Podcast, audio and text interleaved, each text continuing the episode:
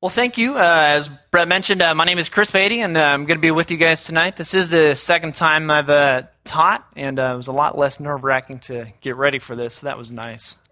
Um, so one of the things that's been interesting uh, about doing these, I'd say series, but it's really not a series. I do it once every six months or so. Um, is it, it's just such an interesting and fascinating way to get into the Bible, and uh, whether or not you guys learned something, and I hope you do tonight. Um, It's just been wonderful for me personally, and I uh, hope to bring that out and share that with you guys. And um, so here we go. Well, uh, my original sermon idea was to talk about how to pray, and I wanted to walk through with you guys how Christ taught his disciples how to pray. But as I started mentally preparing, this thought struck me. Who is it that we're praying to? After all, there are numerous religions out there, and all of them seem to involve prayer. Muslims make a point to pray five times a day. The Jewish faith prays three times a day. Catholics pray to multiple different patron saints, depending on the type of burden on their heart. But who do we as Christians pray to? Now, I'm assuming that we all pray in the first place. And I will freely admit to you all that I am terribly inconsistent. And I can rattle off all the excuses in the world for why I forget to do it. I don't have time in the mornings. I'm too busy taking cares of taking care of the meals that day, and I, I just don't have time to get to it. The kids won't give me any time to myself to get away and pray. And at the end of the day, after a long day with the family, I'm beat. And the last thing I feel like doing is come to you, coming to God in prayer. And I tell you all of this because I stand before you feeling wholly inadequate to serve as any kind of an authority figure on prayer. But I testify before you all that I've seen the power of prayer. And I know what it is capable of. And thankfully, I don't have to be the example or role model of what prayer looks like, because God is. And he shows us everything that we need in the Bible. So what we're going to do tonight is talk about prayer, and specifically the Father, the Son, and the Holy Spirit. All right. We believe in one God, and he is three distinct persons. For those of you who participated in last month's V B S, this should sound very familiar. Caleb, who is my oldest, when I asked him what he had learned at school that day, he would tell me, Daddy, Daddy, one God, three persons. Yes, three persons. He doesn't have a huge vocabulary to pull from at this point, so it just melted my heart to hear him say this when I asked him what he learned. But the fact that he is triune should shape our Christian lives, and it should drive how we pray. It doesn't make our prayer life any more complicated, but it should show us what we are doing when we pray. So let's pop open the hood on this and explain what it is that we're doing when we uh, go to God in prayer. C S Lewis had this to say about prayer. Prayer is irksome. An excuse to omit prayer is never unwelcome. When it is over, it casts a sense of relief. We are reluctant to begin, and we are delighted to finish. He likely speaks for many of us regarding our prayer lives. I think we can all kind of relate to what it is that he's saying there. On occasion, I'll try and develop a system or technique or implement a schedule to improve my prayer life. But the New Testament doesn't talk about any system or technique. What it does tell us is about God. Because prayer is defined not by what we do, but by who God is. Prayer is the natural response to who God is. So if we need help with our prayer lives, it is best to be reminded of who it is that we are praying to. If you have your Bible, turn with me to Ephesians two. Uh, we're going to start here and use this as a springboard for everything else tonight. While you're turning, if you want, feel free to put a finger or marker in Romans eight. We're also going to be there quite as well, quite a bit as well.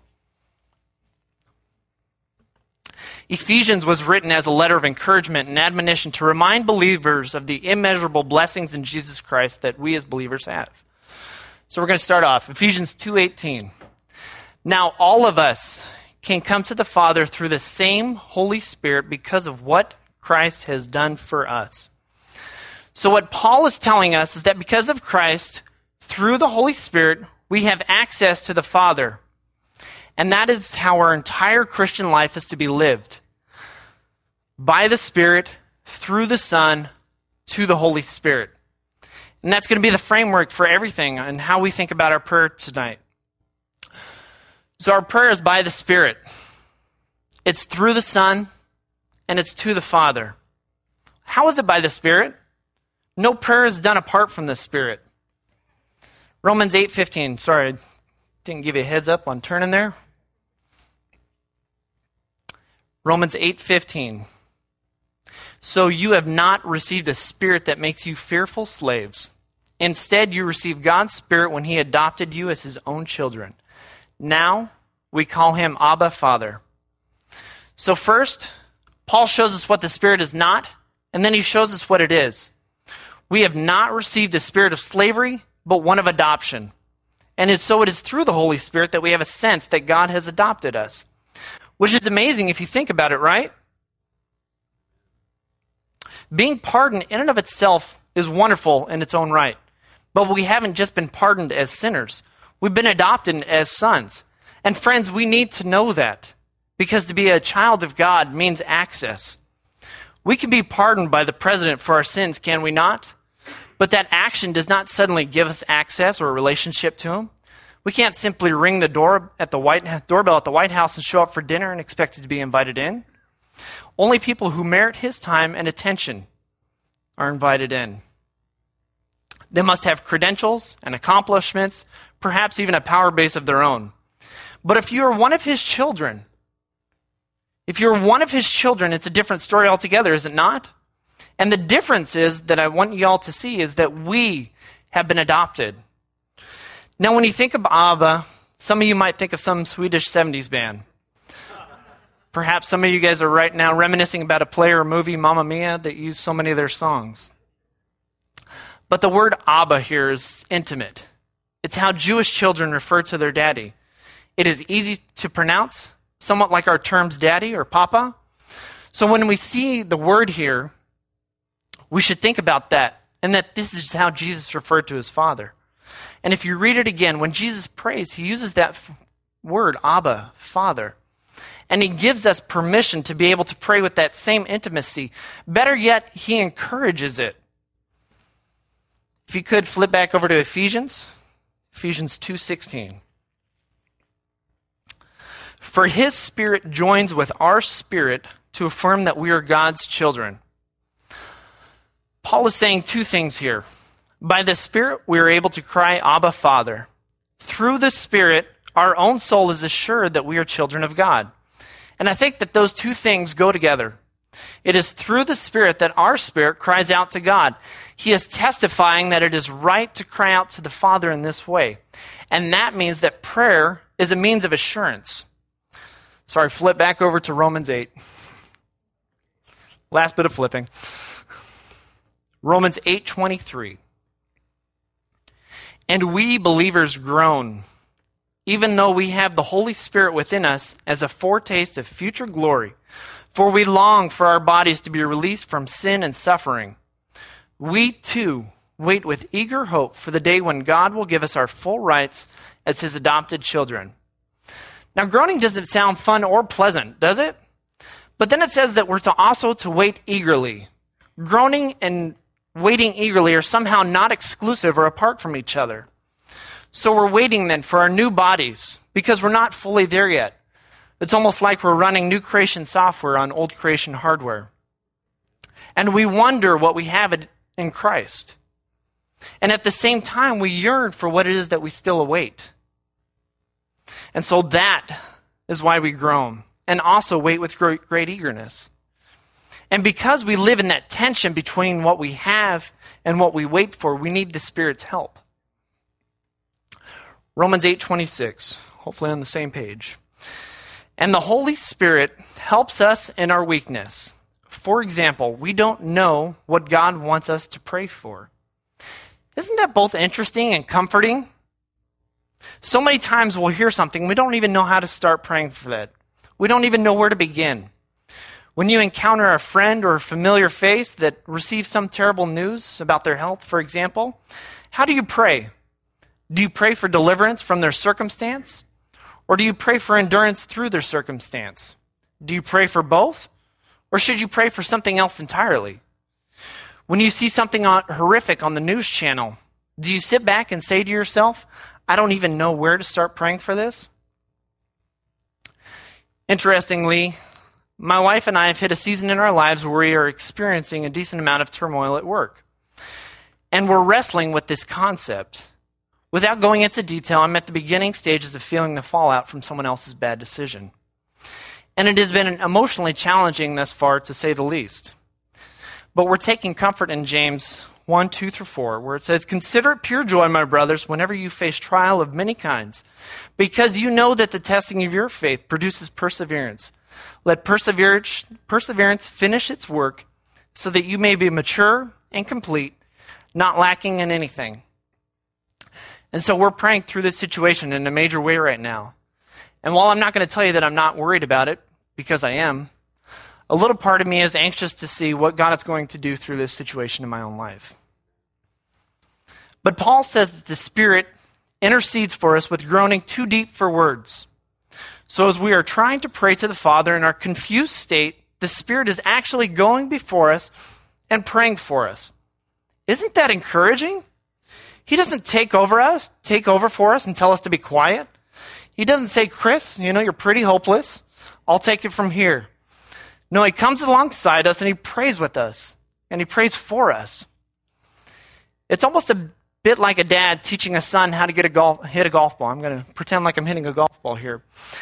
He doesn't stand off to the side and tell the son, son, watch, watch what I do, take notes, and then repeat it.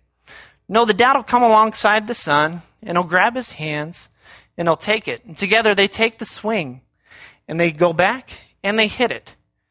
And it's impossible to say who took the swing. And it's also impossible to say who hit the golf ball, because they both hit the golf ball. And as we pray in our weakness, the Spirit comes alongside us. And he prays with us, and he prays for us. And so he says again in Romans eight twenty-seven, "And the Father, who knows all hearts, knows what the Spirit is saying, for the Spirit pleads for us believers in harmony with God's own will." So through the Spirit, our prayers are presented to the Father in accordance to his will. So all prayers by the Spirit. We are prompted to call God by the Spirit. And so, therefore, God is involved in both ends of the prayer. C S Lewis describes it as almost like a, a divine soliloquy. God is speaking to himself through us. But it does remind us that God prays for with us as we pray to him. And then if that is the case, then no prayer is ever wasted. For if, by, if prayer is by the Spirit and prompted by him and helped by him, then it means that we never, ever simply just pray. In fact, if you want to have fun with some believers, ask them if they have a moment to pray. Ask them, would this be a good time to pray? Because simply put, there's never a bad time to pray. It's always done by the Spirit and led by the Spirit. Secondly, second thought, we pray through the Son. We pray by the Holy Spirit and we pray through the Son. The most amazing, the most beautiful, the most exquisite relationship that this universe has ever seen is the one between the Father and the Son. I'm going to reference a few verses in the New Testament here that highlight this very intimate relationship. "I do as the Father has commanded me, so that the world may know that I love the Father." Jesus wants the whole world to know that he loves the Father. Another time he says, "The Father loves the Son and has placed everything in his hands." And the Father himself said this at Christ's baptism, "This is my Son in whom I am well pleased." And the reason that this is important is because this intimate relationship opens the Father to us, to give us the kind of relationship that he has enjoyed for all of eternity. Flip to John seventeen if you would.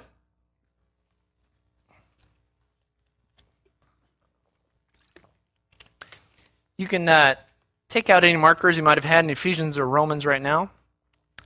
Romans seventeen, or John seventeen. This whole chapter is a prayer, and we get to eavesdrop on this intercommunication between the Father and the Son. It's kind of like watching the bonus features on one of your favorite D V Ds. So John seventeen twenty-two. "I have given them the glory you gave me, so they may be as one as we are one. I am in them and you are in me, May they experience such perfect unity that the world will know that you sent me and that you love them as much as you love me. If you skip down to verse twenty-six, I have revealed you to them, and I will continue to do so. Then your love for me will be in them, and I will be in them. So what he's saying is that we can bask in the same love that the Father bestows upon the Son. I was trying to come up with a personal example from my own life to help illustrate this. My dad has since retired from the fire department, but before he did, he held the rank of battalion chief for several years. His life consisted of meetings and friendships with several of the people in the upper ranks of our job. And when I was twenty-five, I got hired with the same department as he did. So I would occasionally find myself running into or meeting on incidents several high-ranking officers. And they would smile at me and acknowledge me and say hello. Now, this is not a common occurrence, though maybe you think it should be. It's not. But I was able to come in at their social level because of their relationship with my father. And I was given a level of courtesy and respect that most other rookies are never afforded. And that happened for no other reason but that I shared a last name with someone with whom they knew and liked. And so, friends, Jesus is showing us in John that when we come to the Father through the Son, we come in at the Son's level. Jesus says that the world may know that you sent me and love them as you love me. When we come to the Father through the Son, we aren't coming in at some bottom rung rookie level. We're coming in at Jesus' level, the very top rung. And I don't know about you, but there's not a day that goes by where I couldn't stand to be reminded of this, where I don't need to get that information into the deepest parts of my soul. And that knowledge should make a huge difference in our prayer lives. Because prayer is not me trying to come up with a, or drum up a rapport with God. It's not me trying to break the ice with some God that I don't know very well. And it's not me trying to get a good vibe going. No, the fact is that there has been a beautiful rapport going on between the Father and Son for all of eternity. And we are invited to join in. We're not to, trying to create some dynamic between us and Him. We're joining in the perfect dynamic that has existed for all of eternity. It's like going to a party and realizing that it's been going on well before we ever got there. And so that is why we pray in the name of Jesus. It's not a magic formula or a secret password. No, we pray in the name of Jesus as a reminder that we do not come to the Father in our own name, because otherwise we might be tempted to do so. And so we need to remind ourselves that we are not coming on the basis of our own spiritual performance. We're coming on the basis of what Christ has done, not of who I am, but of who I am in Him. And friends, I need to know that, because I might have a terrible day. I might sleep in and I be, be late to work. I don't have time to spend with the Lord in prayer or reading. I get in the car and every other motorist is my sworn enemy. When I finally get to work, I'm unpleasant with everyone around me. I succumb to temptation and I give in to sin. I get home and I scowl at the kids for having the nerve to want to play with me. And after a day like that, I don't feel like I can come to God in my own name. And that's because I'm trying to come to Him in my own name. But the flip side is just as true as well. I may wake up early and go straight into the Word. I can read a whole Testament before breakfast, and I'm loving it, and I'm lapping it up. I get in the car, and I'm inclined to go the speed limit that day, and I let every mo- all the motorists in in front of me. I get to work, and I'm a ray of sunshine. I'm able to share my faith with somebody around me. I experience temptation, and I resist. And at the end of the day, there's every bit as big a danger that I might try and come to God in my own name. Because, of course, today I was good. Boy, is He going to love it when I come and knock on the door. Folks, we can never come in our own name. We come to the Father not by the sweat of our brow, but by the blood of the Son. And because we do so, we can come. So we pray through the Son, and in that precious, sweet name of Jesus. And then finally, we pray to the Father, by the Spirit, through the Son, to the Father. Turn, if you would, to uh, Matthew seven.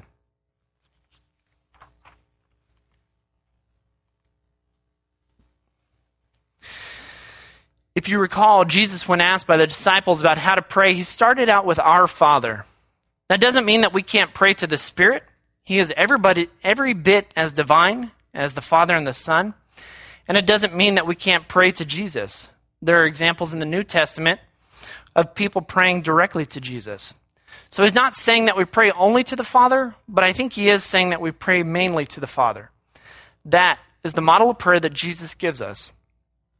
And he shows us the kind of prayer that we pray to him and why we can pray to this kind of a Father. Now, I realize that when we are talking about fathers, it's hard not to view him through the lens of our own human fathers as we have experienced them. And therefore, we're on tender ground. There are some of you who may have never known their fathers. There may be some here who were rejected by their fathers. Some may be mourning their fathers. Some may even be struggling to forgive their fathers. And some... Others of us, of course, are thankful to God for our fathers. But the fact is that whatever our experience is with the Father or fatherhood is, we need to define fatherhood by who God is rather than the human fathers that we have encountered. Psalm twenty-seven ten says this.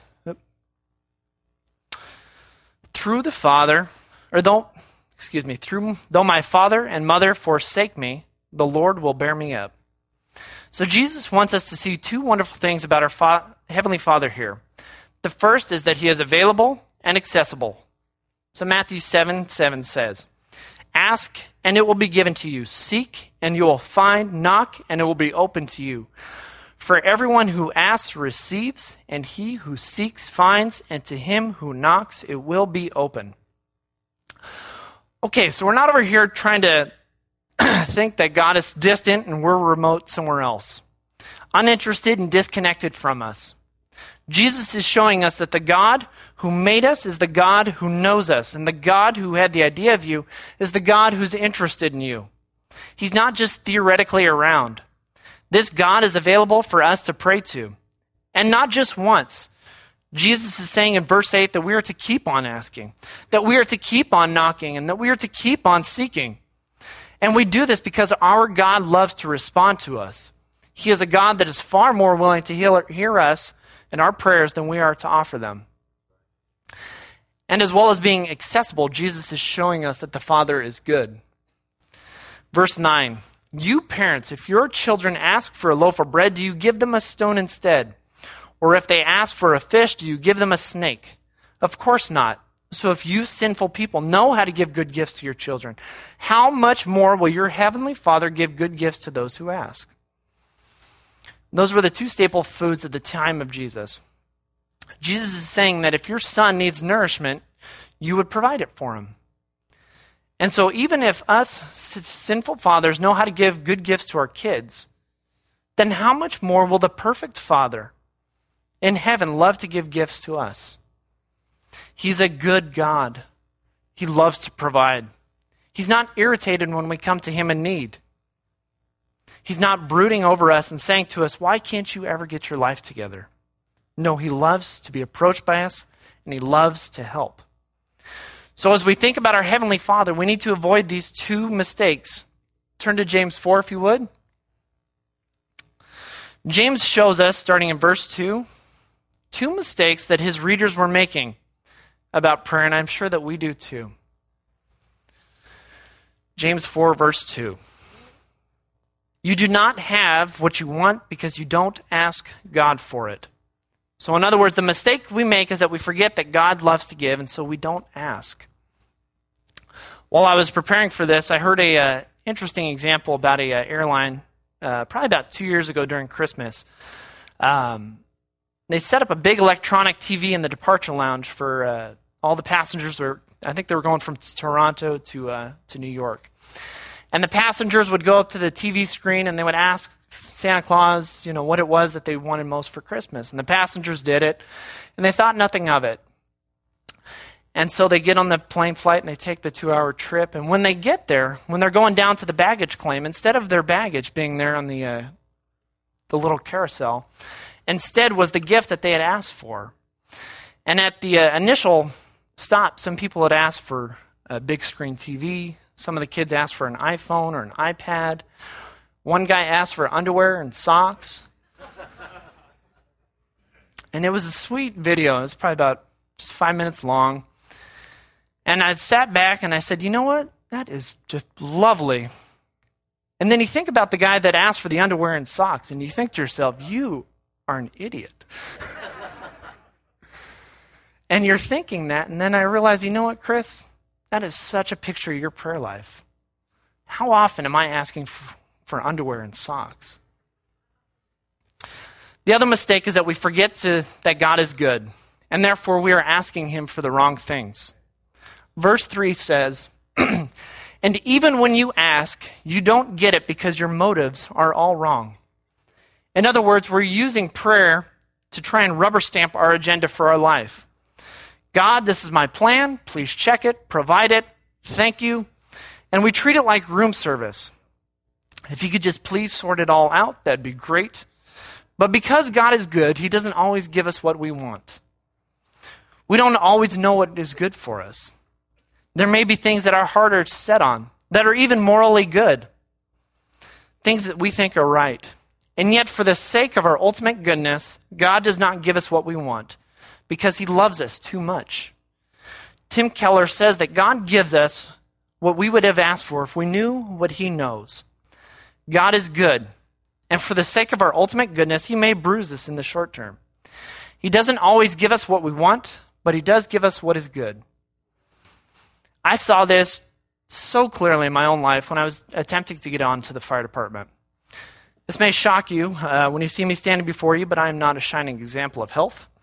I've had uh, several surgical complications during my early childhood that ultimately held up my hiring process. And then once I finally got through that medical background and got hired, I fell flat on my face and failed at what I thought was the career that I was meant to be in. And I was depressed beyond all measure. And I spent a great deal of time in prayer about it. When lo and behold, something amazing happened. During the months between working towards a second chance at the career, I met the most fascinating woman. And I was pulled from the depths that I, that I was at by her. And so I made sure to quickly propose and marry her. And in retrospect, she's been the most incredible thing that has ever happened in my life. And it happened in the midst of something that I would never have wanted or prayed for. I've sat back and I've wondered if this would have happened outside of God's timing, whether or not Vivian and I would have met at some other time, in some other way. Who knows? It really doesn't matter because we didn't. We met exactly how and when God had purpose for us. And I couldn't imagine being married to a more incredible person. I'm not proud of failing at anything, but I do have a calming reassurance that this is what God had in mind. And I don't know how that experience has or will shape me or my career, but I'm absolutely confident that it was exactly what God had wanted for me. So as we're finishing up, as we pray, every time we pray, we are praying by the Spirit. It is the Spirit who prompts us to call him Father. It is the Spirit who comes alongside us to help us pray. And as we pray, we pray through the Son. We now have the gift of sonship through him. We now have a relationship that's been opened to include us. And now we can pray in his name. We can now approach the Father at the Son's level. And as we do that, we are coming to a Father who is incomprehensibly good to us, a Father who loves to hear us pray, a Father who is always there for us, who is never unavailable, and a Father who is more dedicated to your goodness than you are. So now, let's pray as we finish. Dear Heavenly Father, thank you so much for uh, our time together, the chance to learn about you and the Trinity, the Father and the Son and the Holy Spirit. Thank you for the chance to learn about the Holy Spirit who helps us to pray, who comes alongside us and gives us words when we don't know what to pray for, who helps us in the midst of our despair, in the midst of our triumphs. Uh, the Holy Spirit who comes alongside us. And we pray through the Son and his work on the cross, and not through our own works, but his work on the cross. Are we able to come to you? We're able to come to you, the Father, the one who created us, the one who loves to hear us pray, the one who wants to have a relationship with us. Lord, thank you so much for the chance to go through your word and learn so much more about you, Lord. I pray that this time shapes how we pray. I pray that uh, it helps us more consistent with our prayer life and just challenges us all to come to you, Lord, to always come to you, because you want to hear our prayers, Lord. Thank you so much. In your heavenly, or in Jesus' name we pray. Amen.